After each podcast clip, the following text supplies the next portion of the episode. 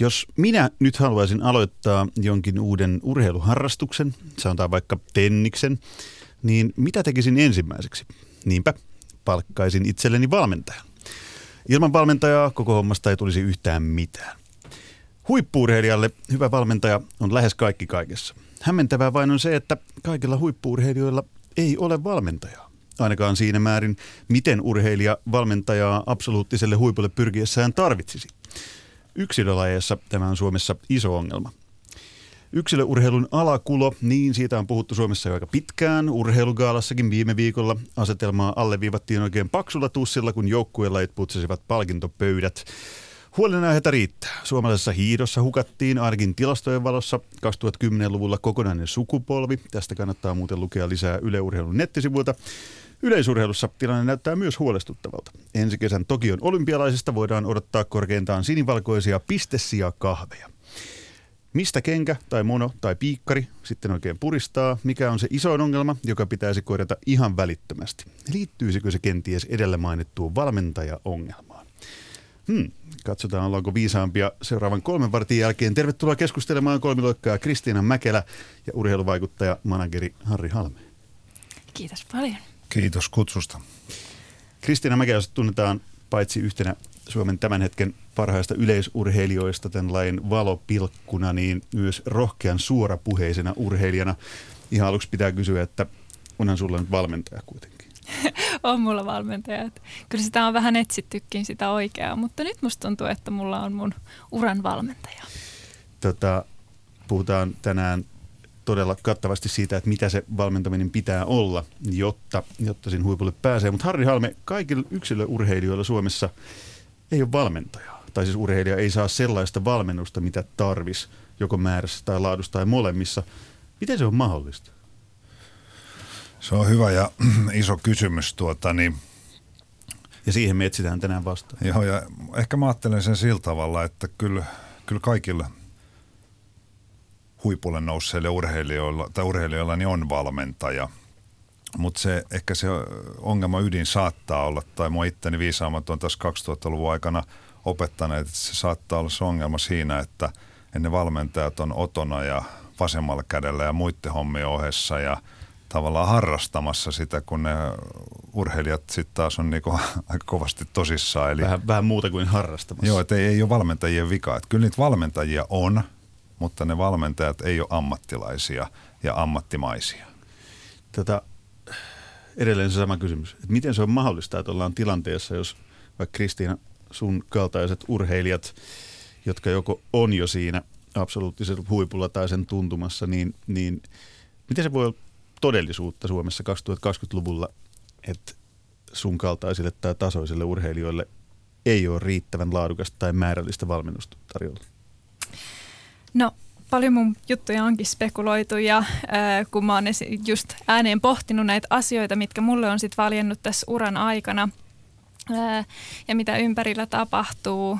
Mun tarkoitus on kuitenkin aina, aina hyvä ja just se, että sillä autettaisiin vähän laajempaakin skaalaa kuin mua, että mä en itselleni näitä juttuja sano, mutta, mutta tota, sama pätee tähän valmentajahommaan ja mun mielestä tämä näyttäytyy mulla niin, että että on oikeastaan paljon ihmisiä, just varsinkin niitä ihmisiä, jotka ymmärtää tämän valmentajan tärkeyden ja, ja tavallaan, että me ollaan kaikki samalla puolella, mutta sitten tämä joukko, joka ymmärtää sen tärkeyden ja haluaisi palkata ne valmentajat, jakautuu kahteen ryhmään. Toinen on se, joka ymmärtää sen tärkeyden, haluaisi palkata ne valmentajat, mutta syystä tai toisesta – ei usko, että se on mahdollista, koska on niin paljon tekijöitä, mitkä on siinä tiellä. Niin tietää ne syyt, miksi se on hankalaa ja, ja ei ole sitä ratkaisukykyä tai halua Mitkä ne tekijät on, mitkä on siinä tiellä? Miksi siitä tulee hankalaa? Öö, no se varmasti riippuu siitä, että missä asemassa se ihminen mm, Toiset mm. voi olla, että ne on siellä lajiliitossa ja ne haluaisi palkata kaikille valmentajat, mutta ei vaan ole sitä rahaa. Tai,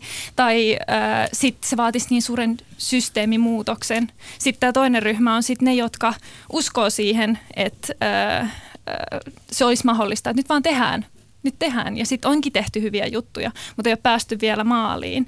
Mutta se, mitä, mitä tilanne mun mielestä vaatii, on just se, että, että tota, tehtäisiin suuri muutos ja otettaisiin se suuri harppaus, mutta kun se on pelottava, ja sitten me tarvittaisiin nämä kaikki, kaikki tota, ää, tätä asiaa tukevat samalle puolelle.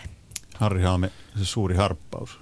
Mä ajattelen tota, niin, tästä asiasta sillä tavalla, että 2010-luvulla ihan me tavalliset reiskatkin on saatu niin kuin löydetty tämä tämmöinen valmennettavana olemisen ihanuus ja mikä olisi se makempaa, kuin, tai jokainen on kokenut, kun personal trainer on sus, vain susta kiinnostunut ja tekee susta parempaa ihmistä. Se on ihan huumaavaa. Se on olla, joku, totta. olla joku valmennettavana ja keskiössä ja nyt musta tehdään jotain juttua, että et sillä mulla on sen asian kanssa kyllä aika, aika hyvä fiilinki. Mutta kyllähän nämä rahajuttuja sillä tavalla on, että ne on arvostusjuttu. Mä sanoisin, että eniten se on, se on vähän ilkeästikin sanottu, mutta tämä on valmentajan arvostuksen puute asia. Että henkilökohtaisia valmentajia yksilöurheilussa pitäisi arvostaa enemmän ja tänään just juttelin Hirvosen Jarmon kanssa, joka on vaikuttanut Parviaisen Aki ja Ruuskasen Antin maailman huipulle nousemiseen. Kyllä Jarmolta tuli aika tiukkaa tavaraa tota, niin siitä, että, tota, että hän, Minkälaista tavaraa tuli? Hänet, hän kokee jopa sen, että tämä 2000-luvun menestymisen niin kuin laskeminen tai se, että vähemmän pärjätään niin tota johtuu siitä, että 2000-luvulla ei ole palkattu ammattivalmentajia niin paljon yksilöurheilijoille, että Jarmohan on ollut sitä mieltä, että top 100 urheilijoille, urheilijoiden valmentajille pitäisi olla valmentaja-apuraha, mikä ei ole lainkaan hassumpi ajatus. Silloin 90-luvulla on ollut tämän suuntaista toimintaa OKM suunnastakin, että mä en oikeastaan edes tiedä, miten tässä on voinut päästä käymään niin, koska muuten urheiluasiat on kehittynyt pirusti. Miten on niin kuin voinut käydä niin, että – että isolla osalla meidän kärkiyksilöurheilijoita niin ei ole palkattuja valmentajia. Toi kuulostaa kyllä enemmän kuin oudolta. Tämä on se, mikä toistui monta kertaa, kun tein toimittajan taustatyötä ja soittelin ihmisiä läpi ja kyselin, että mikä, mikä tässä mielessä on se suuri ongelma. Niin just nämä sanat, mitkä sanoit äsken, niin toistu. Valmentajia ei arvosteta. Kristiina Mäkelä, oletko huomannut sama? Joo, on. Mutta sitten, koska mun näkövinkkelistä se arvostus tulee sieltä, mä näen eniten niitä muita valmentajia ja muita urheilijoita, niin meillähän sitä arvostusta on, mutta, mutta tavallaan missä kohtaa se niin kuin loppuu tai missä kohtaa on se tärkeä arvostus. Eli ne, jotka on ö, siellä lähimpänä sitä valmentajaa, varmasti arvostaa. Mutta sitten toisaalta mä oon myös huomannut, että välillä valmentajatkaan ei enää arvosta itseään. Että et se on kuitenkin kova paikka myös pitää niitä omia puolia. Että et, niin et hei mä oon tärkeä, mun työ on merkityksellistä. Varsinkin silloin, kun tulee epäonnistuminen ja myllytetään oikein kunnolla, niin, niin äh, se ei myöskään voi olla niin, että vaan silloin sua huomioidaan, kun sä epäonnistut, mutta sitten ei huomioida yhtään, kun sä onnistut. Että mm. sitten se unohtuu, sitten vaan on se, se urheilija, mutta äh, se näkyy ehkä sillä tavalla mulle. Se on mun mielestä ihan tosi hyvä pohdinto Kristiinalta ja sillä arvostuksella niin mä tarkoitan ehkä eniten siis sitä, että – se suuri arvostuksen puute syntyy siitä, että sitä ihmistä ei palkata töihin, vaan siihen otetaan niin kuin asiantuntijaorganisaatioita tai muita korvaavia asioita. Vähän vähän rautalankaa. Mitä se tarkoittaa, että ei palkata töihin? No esimerkiksi sitä, että, että jos on, jos on Kristiinan tasoisia urheilijoita eri lajeissa – ja mä oon valitettavasti huomannut tämän saman niin kuin viimeisen 20 vuoden aikana, että oli se sitten OP Karjalainen tai Aki Parviainen tai pikaluistelun maailmanennätysmies Pekka Koskela, niin me, me juteltiin näistä samoista asioista 20 vuotta sitten ja sovitaan nyt vaikka niin, että tämä on mun saamattomuutta, niin ja mä oon ollut huono ihminen, kun mä en ole pystynyt järjestämään enempää valmentajia, niin ei tarvitse haukkua ketään niin kuin hiuksettomaksi tässä Eli siis asiassa. Har, Harri Halmin nostaa käden pystyyn, että hän on suomalaisen yksilöurheilun nyt suurin ongelma. Niin ei, joku, se, ei se nyt Harri ihan noin mene. Joku tässä mättää, ettei miksei, jos Kristiina on ollut viimeisen kuuden vuoden aikana siinä kymmenen kertaa niin kuin arvokisoissa riittääkään ja 5-6 kertaa top 10 yleisurheilussa, loikkalajissa. Ja sitten hän joutuu itse rohkeana daamina tota, niin, ottamaan esiin se asian, että olisiko mahdollista, että joku auttaisi mua vähän mun tässä valmentajan palkkauksessa ja samaan aikaan järjestelmä saa kymmeniä miljoonia, anteeksi vaan ministeriöltä myös huippuurheiluperusteilla. Niin kyllähän tässä nyt pikkusen, että vaikka ollaan kuinka kohteliaita ja asiallisia ja ei sosiaalisia, ei tarvi, ei niin tarvi vähän olla. joku, joku Nyt niin kuin, olla pikkusen pitää nyt jostain kohdasta asiaa tuuppaa, että hei, herätys, että et se Jarmo Hirvosen sieltä Tanhuvaarasta viestimä asia, niin ei ole ollenkaan huono asia, että huipuille pitää pikkusen järjestää niitä valkkuja, kun me saadaan se resurssiministeriöstä. Ministeriö on ihan makeasti mukana urheilussa. Tämä kuulostaa aina vaan enemmän huolestuttavalta ja huolestuttavalta, mitä enemmän tätä niin sipulia kuoritaan auki, koska jos Harri Halmi sanoi, että tämä ei todellakaan ole mikään uusi asia, siitä ollaan varmaan kaikki samaa mieltä yksilöurheilussa, just se valmentajien arvostus ja siis rahallinenkin arvostus, niin on mennyt juuri päinvastaiseen suuntaan kuin joukkuelajeissa. Et nythän tuolla kiertää Jukka Jalonen ja Markku Kanerva varmaan parhaillaan luennoimassa jostain niin joukkueurheilun opeista yritysmaailmalla tai muuta. Ja niin kuin sanoit Harri tuossa alussa, hyvän, hyvän pointin siitä, että, että valmist, valmentajia ja heidän niin kuin merkitystään, just niin kuin ihan tämmöisen Tauno tavallisenkin, Tauno toimittaja tavallisenkin ihmisen elämässä, niin sen tajuaa. Että kun menee kuntosaliin, totta kai, me, tai jos niin kuin sanoin alussa, että mä aloittaisin tenniksen, niin ensimmäinen asia on se, että kyllä mä nyt hemmetti soi, kun haluaa oppia lyömään niin kämmenlyöni, mutta en mä opi sitä lyömään, jos ei kukaan opeta mua.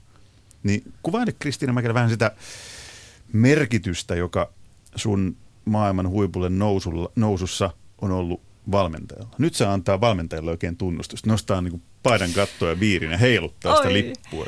Lempiaiheeni. No niin. ähm, äh, siis mistä muualta mä olisin voinut oppia sen, kolmiloikkaamisen kuin valmentajalta. Ei sitä opeteta missään muualla. Kirjallisuutta on yleensä hirveän vähän ja ei sitä hirveän moni lue. Kyllä se on se kokemus ja se, että tiedetään mitä asioita pitää tehdä, mitkä toimii. Sitten se, mikä tulee siinä urheilijan ja valmentajan välillä on sitten, että opetellaan, että mitkä on niitä just mulle toimivia juttuja ja sitten kun sillä valmentajalla on kokemusta niiltä edellisiltä urheilijoilta, niin mä saan sen kokemuksen käyttöön. Ja sitten se valmentaja saa siitä sen pohtimisen, että, että äh, pohtimisenergian, että mikä toimii ja mikä voisi toimia tulevaisuudessa. Ja se homma menee eteenpäin. Ja, ja tota, kun valmentamisen tärkeys on niin itsestäänselvyys, niin kuin varmasti jokaiselle urheilijalle, niin, niin sitä on oikeastaan edes tosi vaikea kuvailla.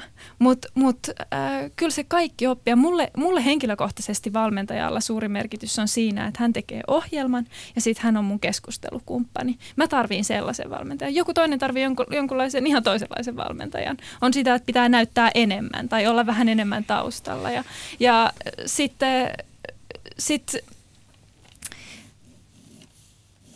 se valmentajan duuni ei myöskään ole helppoa, koska sen täytyy olla yhtä sataprosenttista kuin se urheilija. Mua on tosi vaikea huijata siinä, että, että tota, oot sä siinä hommassa sata prosenttia mukana. Mutta sitten totta kai mä näen myös sen, sen kokonaiskuvan, että, että jos valmentaja ei pysty tekemään sitä asiaa täyspäiväisesti, niin se syö sitä ja silloin se ei pysty laittaa kaikkea siihen. Ja, ja aika harva valmentaja nykyään valitettavasti yksilöurheilussa pystyy tekemään sitä sataprosenttisesti, mitä vaikka joukkueella, jossa pystyy. Et jos sä oot SM joukkueen päävalmentaja, niin sun 24-7 duuni on olla SM joukkueen päävalmentaja, toisin mm. kuin yksilölajeissa. Eikö näin ole? Joo, joukkuepeleissä on luontainen yhtälö, että silleen se on, se on elämä on joskus raakaa ja rankkaa, mutta joukkuepelissä – tota, Kristiinakin ottanut koristaksi, olet joskus pelannut. Ja, ja, niin siellähän teille hommattiin coachit automatically. Niitä oli usein useampikin. Tota, niin, että sillä joukkojen lajeissa niin tavallaan se tulee automaationa, mutta yksilöllä niin se on usein sitten se yksilö, varsinkin aikuisena maailman huipulle, kun yrittää mennä, niin se pitää melkein se vastuun sillä urheilijalla. Ja sekin on niin semmoinen asia, mitä pitäisi pikkusen tätä huippurheiluhommassa vähän miettiä, että miten sitä niin pystyttäisiin porukassa – auttamaan sitä valmentajien järjestämistä. Mutta kyllähän toi, niin toi, kun mä kuuntelin Kristiina äsken, tuli mieleen se, että kyllähän toi niin kilpailukykyisyys yhä kovenevassa kilpailumaailmassa – tuota, niin, ja kun viittasitte urheilukaala ja yksilölajien menestykseen 2000-luvulla, niin kyllä nämä on nämä Iivot ja Kaisat ja Petrat, niin huikeita urheilijoita, Kristinosta ja muista puhumattakaan, ja se menestyminen yksilölajissa – vaatii yhä enemmän pallopelejä väheksymättä. Täytyy olla aina parempaa valmennusta, pitää olla aina monipuolisempaa valmennusta, jotta me pärjättäisiin ja tavallaan semmoinen state of mind pitäisi nyt kyllä niin kuin skarpata, että tarvitaan enemmän kuin tarvitaan kaksi valmentajaa. Mieluummin, jotta me oltaisiin parempia kuin muut ja pärjättäisiin paremmin. Ja sitten vaikka ne harjoitussuoritteet kestäisi kaksi tai viisi tuntia päivässä, niin se muu aika on tietysti sitä niin kuin joukkueen johtamista. Mä en tiedä, onko tässä kadonnut semmoinen niin valmentaja-urheilija parikeskustelu, josta me jokainen kuultiin joskus 10-20 vuotta sitten. Siitä ei enää puhuta niin paljon. Puhutaan paljon joukkueesta ja ryhmistä. Mm. Totta kai voi olla pikku, pikkuryhmiäkin, mutta mä jotenkin rupesin miettimään tuossa, kun mä kuuntelin äsken teitä, että, että onko se kadonnut se semmoinen valmentaja, urheilija, niin kuin kaksikon korostaminen. Kristiina Mäkelä, onko se kadonnut? Mä veikkaan, että se ei ole enää nykyään automaatio. Se, sekin pitää itse rakentaa. Et, urheilijan pitää se rakentaa. Kyllä, kyllä. Että et ei mulle ole kukaan opettanut sitä. Tai sitten ylipäänsä sitä, että et valmentajillahan olisi hirveästi hyötyä siitä, että ne keskustelee keskenään. Ne miettii vielä yhdessä. Mutta sitten kun kaikki on omissa nurkissaan tekemässä omia juttuja, mitkä on kyhätty kasaan, nyt puhutaan ehkä enemmän siitä, että se valmennus täytyy saada jollain tavalla toimimaan kuin sitä, että sitä valmennusta voitaisiin kehittää. Niinpä. Niin ähm, sit siinä, siinä ehdottomasti – jäädään paljon, paljon jälkeen. Luotetaanko siinä liikaa niin kuin sattumaan, kun me mainitaan täällä nyt niin kuin muutamia huipulle nousseita, Kristiina Mäkelä esimerkkinä, Iivo Niskanen, Krista Pärmäkoski, Kaisa Mäkärä, niin kyllä näitä riittää, Petra Olli ja niin poispäin. Niin onko tämä niin sattuman tuotetta, että nämä urheilijat on onnistunut löytämään tai on tullut jotenkin automaattisesti jostain joku valmentaja ja sitten on syntynyt tämmöinen, että huippuyksilö kohtaa hyvän valmentajan ja sitten syntyy tämmöinen valmentaja-urheilija-pari. Onko se ollut sattumaa? Ei se ainakaan, nyt, nyt se näyttää vahvasti siltä, jos kun teitä kuuntelee, että ei se ainakaan niin minkään järjestelmän ansiota ole, että näin on käynyt. Joo, eikä ketään järjestelmää siitä tarvitse syyttää, että näin on tapahtunut, mutta siis sattumanvarainen on se sana, jota viljellään – kun tota analyysejä tehdään ja se on ihan säkästä kiinni, että mihin kaupunkiin sattuu syntymään ja mi- mihin lajiin sattuu ajautumaan ja kehen valmentaja sattuu törmäämään. Mutta senhän ei pitäisi olla. Ei pitäisi kyllä, se, kyllä se silloin no, järjestelmän pitää. Joo, joo. Re- reilun pelin hengessä täytyy todeta se, että osa lajiliitoista, seuroista ja – tota, esimerkiksi urheiluopistoista niin on järjestänyt, että jos meillä on parisataa huippua urheilijaa, niin kyllä siellä 50 on hyvät coachit, jotka on urheilussa töissä. Ne kuinka, on, kuinka monella pitäisi olla? Se on no 200 200. huippua, niin, niin. Tietysti. Eli neljäs osalla on. ei, ei ole tarkka luku, tämä on vähän tällainen mutu, mutta se on suuntaantava. Sitä, sitä luokkaa, Joo, kyllä, kyllä. Suuntaantava. Kyllä siellä on esimerkiksi Kuartaneella niin painissa, niin siellä on tota, Petra Ollin coacheina, siellä on itse asiassa kaksi coachia – siellä on useampi painija, sinne on rakennettu urheiluopiston toimesta. Sitten jossain Turussa seura, Turun Veikot, valmennuspäällikkö valmentaa meidän huippuurheilija Taika Koilahtea. Että kyllä niitä monenlaisia hyviä kuvia. Sitten hiihdossa esimerkiksi muuten näiden meidän ykköstykkien, ja en ole asiantuntija, mutta ihan niin kuin kun sitä fanitaan ja seuraan kovasti, niin meidän ykköstykkien valmentajat on liitolla töissä – Eli, eli kyllä hyviä rakenteita ja hyviä malleja on, mutta, mutta mä rupesin miettimään tuossa yksi päivä, että onko meillä kukaan Suomessa töissä yksilöurheilijan, huippurheilijan valmentaja tittelillä? Mä en ainakaan tiedä. en, en, en mäkään. Et siitä jokainen vetäkö omat johtopäätöksensä. Niin, meillä on jääkiekkovalmentajan tittelillä olevia ihmisiä ja jalkapallovalmentajan tittelillä olevia ihmisiä, niin. vaikka kuinka monen liut. Niin, to, niin että äsken seurassa, seurassa oli niin valmennuspäällikkönä ja sitten sä oot nuorten olympiavalmentajatittelillä, niin kuin Kuorten Lahtoraskakin ja monet muut suomalaiset valmentajat on nuorten olympiavalmentajat. ehkä meidän pitäisi myös ruveta puhua totta. Meidän pitäisi ruveta puhumaan joka suuntaa ministeriötä myöten, että huippujen, mä tuossa leikittelin joskus semmoisella hovisanalla, että nämä on sitten huippuja olympiavalmentajia. Et niinku, ja se Hirvosen Jarmo muuten sieltä Tanhuvaarasta heittämä ajatus, hän on ilmeisesti jo elo-syyskuussa niin tehnyt kirjeen ministerille – urheiluministeriölle siitä asiasta, että hän heitti oikeasti, että vaikka olisi lyhyempiäkin periodeja, niin olisi ur- näillä valmentajilla olisi siis valmentaja-apuraha. Eli katsottaisiin kovimmille kavereille, että osa siitä huippuurheilulle tälläkin hetkellä tulevasta resurssista käytettäisiin suoraan valmennukseen. Ja no se olisi nimenomaan se, kun sitten taas kun valtio satsaa satsataan yhteistä rahaa myös siis huippuurheiluun. Nyt pitää muistaa, jos Henrik Detman olisi studiossa nyt, niin hän muistuttaa sormi pystyssä ja heristäisi, Jussi nyt muista, muista tehdä se jako siihen, että puhutaanko huippuurheilusta vai puhutaanko liikuntaharrastuksesta ja liikuntakasvatuksesta ja kansanterveydestä. Okei, ne jossain kohdin tietysti risteävät totta kai.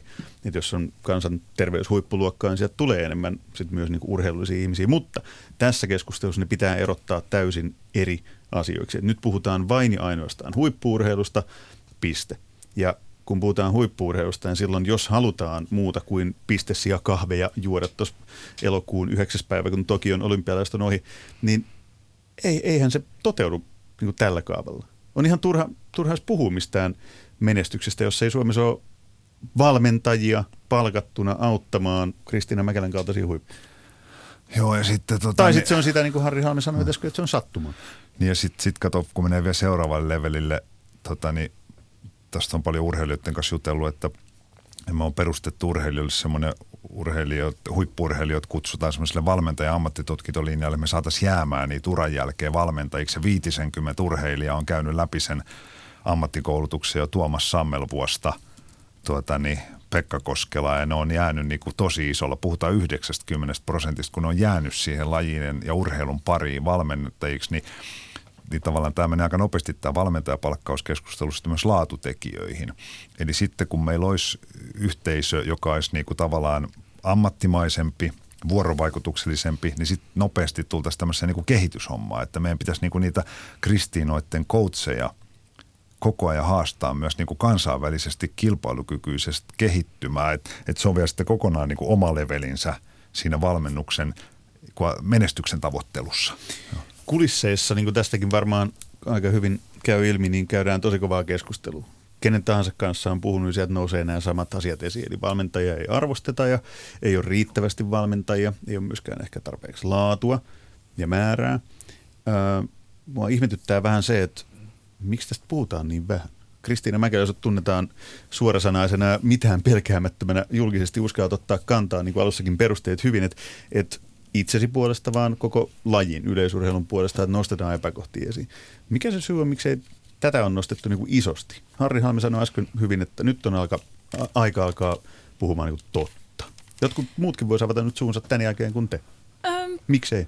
Mä veikkaan, että, että se tulee siitä, että sä saat sen leiman ja, ja tavallaan sen painon sun harteille, että okei, nyt sä oot puhunut tästä. Ja sitten kun tulee muutamat ekat vastaväitteet ja, ja varsinkin ne, sit ne kovimmat, mitkä rupeaa jo sitten kolahtamaan itteenkin, kun on tarpeeksi kauan sitä saanut, niin, niin sit sitä varmaan vaattelee, että no mulla on muutenkin tarpeeksi nyt vaikeaa, että ehkä mä nyt vaan koitan saada tätä juttua kasaan ja keskityn sitten johonkin niin, muuhun. Se on ehkä, urheiluun ja pidänpä suuni kiinni. Niin, se on ehkä se, se mut, ja niinhän se pitäisi ollakin, pitäisi olla se rauha. Sen takia se valmentaja urheilu. yritetään tässä nyt palkata, että olisi se rauha, että voitaisiin tehdä tätä työtä niin kuin täysillä ja, ja tavallaan sen takia esimerkiksi mun arjessa me mennään valmentajan kanssa leirille, niin kummatkin huomaa muutaman päivän päästä, kun ollaan yhdessä saatu tehdä hommia, että onpas kiva tehdä hommia, kun ei ole mitään ylimääräistä, saadaan keskittyä täysillä. Mutta urheilija voi keskittyä omaan ammattiinsa ja valmentaja voisi keskittyä omaan ammattiinsa. Niinpä, mutta, mutta et mikä siellä sitten on? Mähän olen nähnyt vain tämän aikakauden, mä en ole tutkinut historiankirjoja, mä en tiedä miten tähän on päädytty, mutta mä huomaan, että mulle on tärkeää, että hei, että tämä ei oikeasti toimi ja tämä ei tule toimia pitkällä aikatähtäimellä, jos tätä samaa jatketaan, niin sit mä voin sanoa mun vennolla äänellä, koitan olla ketään tässä nyt loukkaamatta tai pahentamatta tilannetta, mutta nimenomaan viemällä sitä eteenpäin ja auttamaan. Ja se, että joskus sitten tulevaisuudessa niin ei tarvitsisi mennä sen sattuman kautta, että annettaisiin mahdollisuus ennen kuin, kun niin kuin, tarvitsisi sitä etsiä tai sitten mennä sieltä asioiden keräilyn kautta. Harri Halmi, sulla on pitkä perspektiivi urheiluvaikuttajana, managerina, niin jos mennään tämmöiseen urheilijat ennen ja nyt tässä aiheessa, niin kuin valmentajan, valmentajuuden näkökulmasta. Mulla tulee mieleen urheilugaalasta Juha Väätäisen puhe. Nyt mä en muista, olisi pitänyt kuunnella tästä välittömästi niin kuin sanasta sanaan uudestaan, vaikka soittaa se tässä, tehdään se tehdään se myöhemmin, mutta hän peräänkuulutti jotenkin niitä arvoja, joilla hän siis Julma Juha ja kaverit aikoinaan voitti ja voitti ja voitti ja vielä kerran voitti. Ja jos mä en ihan väärin muista, niin hän nosti siihen myös aika merkittävänä osana sen laadukkaan valmennuksen. Onko tämä nyt tämmöinen niin klassinen ennen oli paremmin tyyppinen? se, on, se on hyvä havainto. Tuota, se, nythän on yhteiskunnassa ollut keskustelussa varsin moninäköistä valmentaja, valmentajakeskustelua ja, ja tietty rajuus tietyssä luterilaisessa yhteiskuntamallissa kasvaminen ja vaatimustasoympäristö, niin on nyt luojan kiitos asemoitunut oikeanlaiselle tavalle tehdä asioita, koska uskokaa tai älkää, niin vaikka Kristiina ei kirokka joka harjoituksessa ja nykyurheilija, ja vaikka hän ei olekaan vihane – hän voi silti menestyä. Hän on yhtä, hän on vielä enemmän tosissaan kuule, kun me kovana joskus silloin 30 vuotta sitten, että, että maailma on sillä muuttunut ja me ollaan vähän niin kuin sen muutoksen nyt niin kuin tavallaan niin kuin sopassa, että, että pitää vaan sietää se, että vaikka hän hymyilee joku urheilija tänä päivänä, niin se saattaa edelleen kohta tempasta oma ennätyksensä täällä, täällä salilla, että, että se semmoista niinku, jotenkin niinku motivaattorit on vähän erilaisia, mutta mä oon miettinyt tosi paljon, joskus silloin Koskelan Pekan ja sitten mun hyvän kaveri Evilän Tommin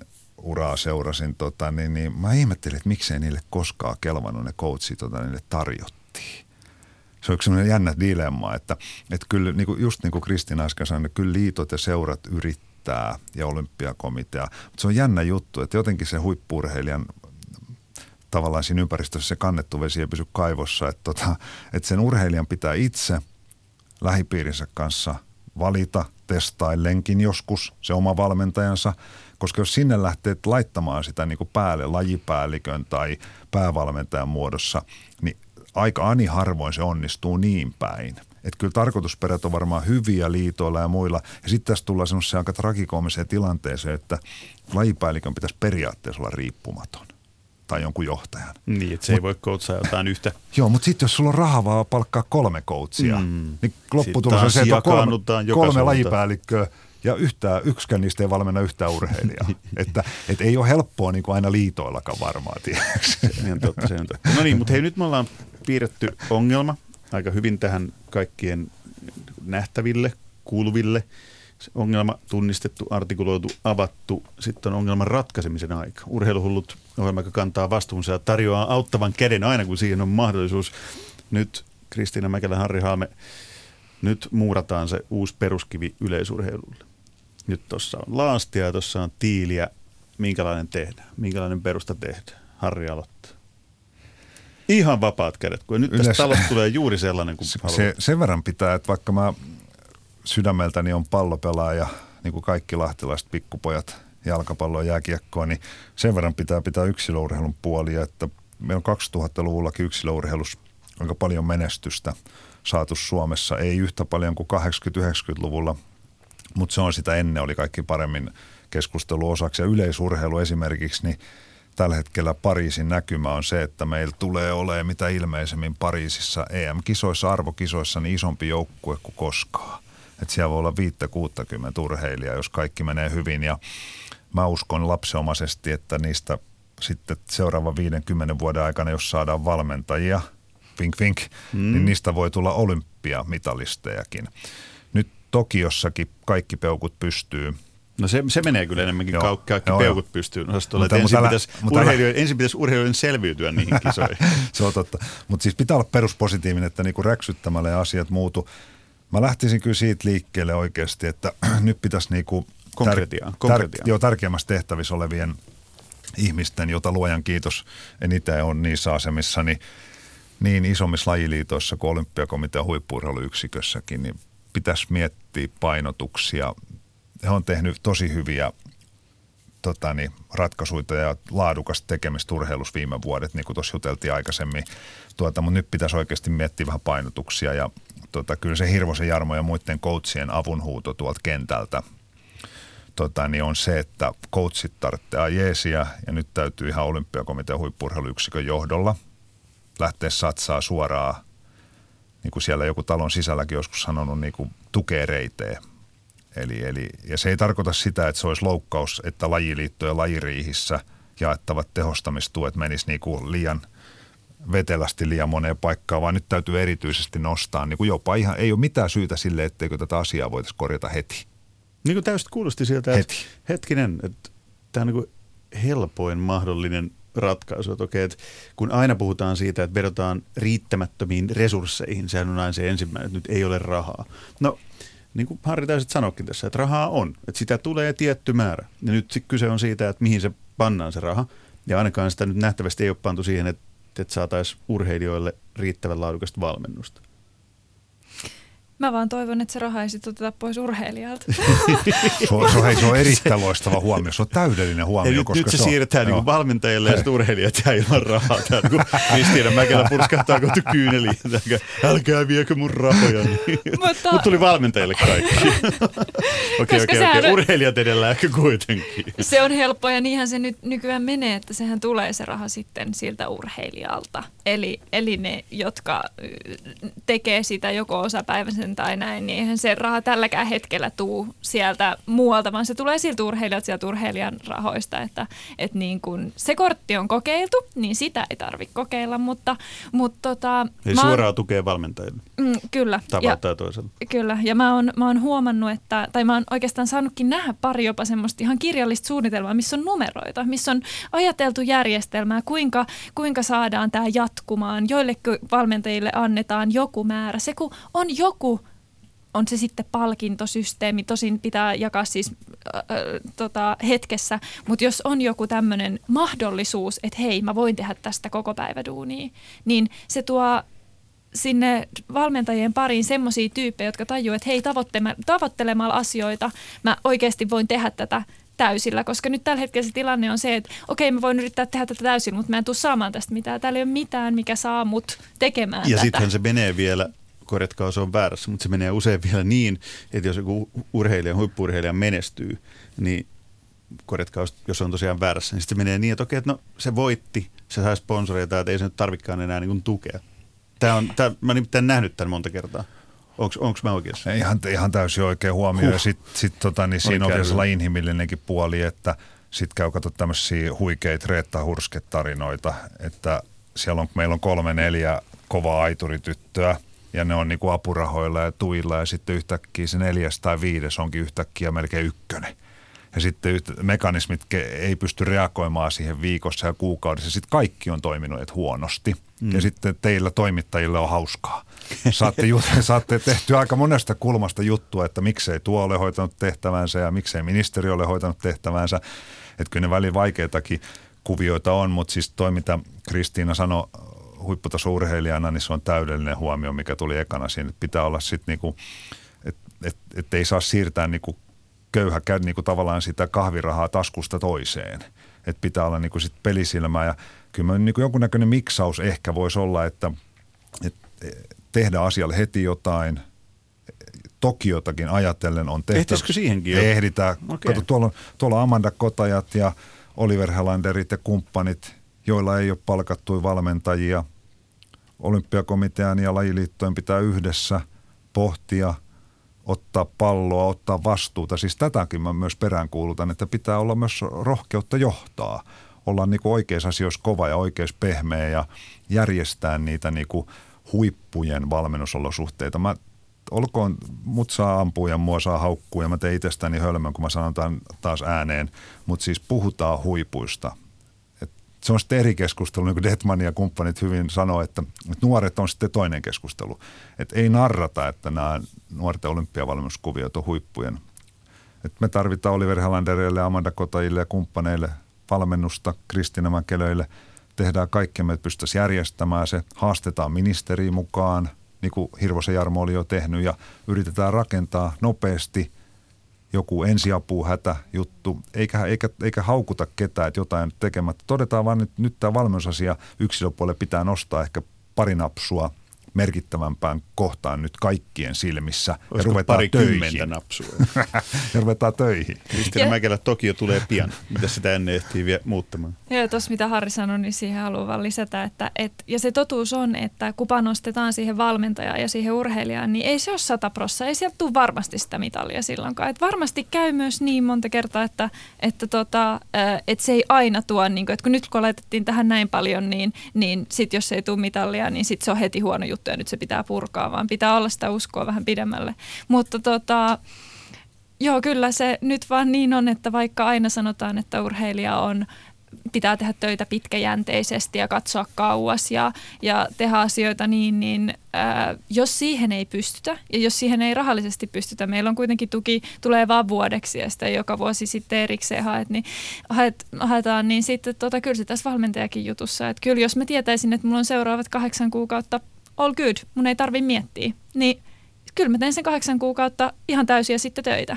Mutta jos mä mietin sitä ensin, että no onko hän sit, onko silloin kaikki hyvin, ja sitten vielä mietin sen jälkeen, että no sen jälkeen olisi se seuraava olympiadi, että, että mitä sitten, niin, niin kyllä mä mieluummin ottaisin nyt vaikka sitten vaikka sen, että se olisi nyt kahdeksan kuukautta sitten kondiksessa tämä valmentajapuoli. Otaako jännää, miten tavallaan pienistä asioista puhutaan, jos miettii, että kahdeksaksi kuukaudeksi kuinka monta valmentaja liksaa siihen nyt tarvittaisiin ennen Tokioa? arvioiltu?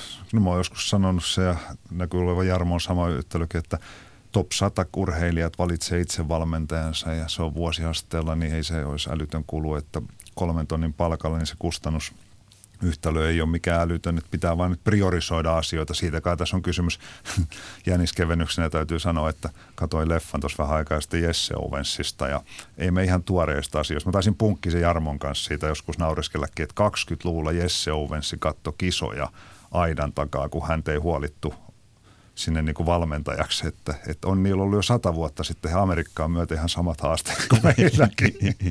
mä toivoisin, että näistä samoista haasteista ei pitäisi puhua enää, mutta mä veikkaan silti, että tämä keskustelu on vasta ehkä alkamassa, koska mitä enemmän tähän itsekin perehtyin, sitä häkellyttävämpää oli todellakin se, että, että meillä on joukkueurheilussa ammattivalmentajia, jotka on siis nimikkeellä, että olen jääkiekkovalmentaja, hei, olen jalkapallovalmentaja, mutta meillä ei ole kolmiloikkavalmentajaa. Ja pari juttua on kuullut silleenkin, että on kysytty, että hei mikä sun ammatti on ja sitten valmentaja on vastannut, että no mä oon valmentaja ja sen jälkeen kysytty, niin mikä sun oikea ammatti on. Niin, mitä sä oikeasti teet työksi? Niin. Näinhän se menee. Hei Kristiina Mäkelä, Harri Halme, tästä olisi voitu jatkaa vielä pidempäänkin, nälkä kasvaa syödessä. Mutta toivon mukaan keskustelu jatkuu. Eikö sovita näin, että jatketaan keskustelua kukin tahoillamme ja palataan tarvittaessa vaikka tähänkin studioon. Ja toivottavasti positiivisessa mielessä. Joo, joo, eihän, eihän me nytkään synkistelty. Ehdottomasti. Tuotiin ja pidetään se niin Tuotiin myös. ongelma esille, ehdotettiin siihen ratkaisumalleja. Yritettiin ainakin käyttäytyä aika fiksustikin. Ja onnistuttiin siinä. Iso kiitos keskustelusta. Tämä oli tässä. Jatketaan ensi viikolla. Kiitos ja kuulemiin.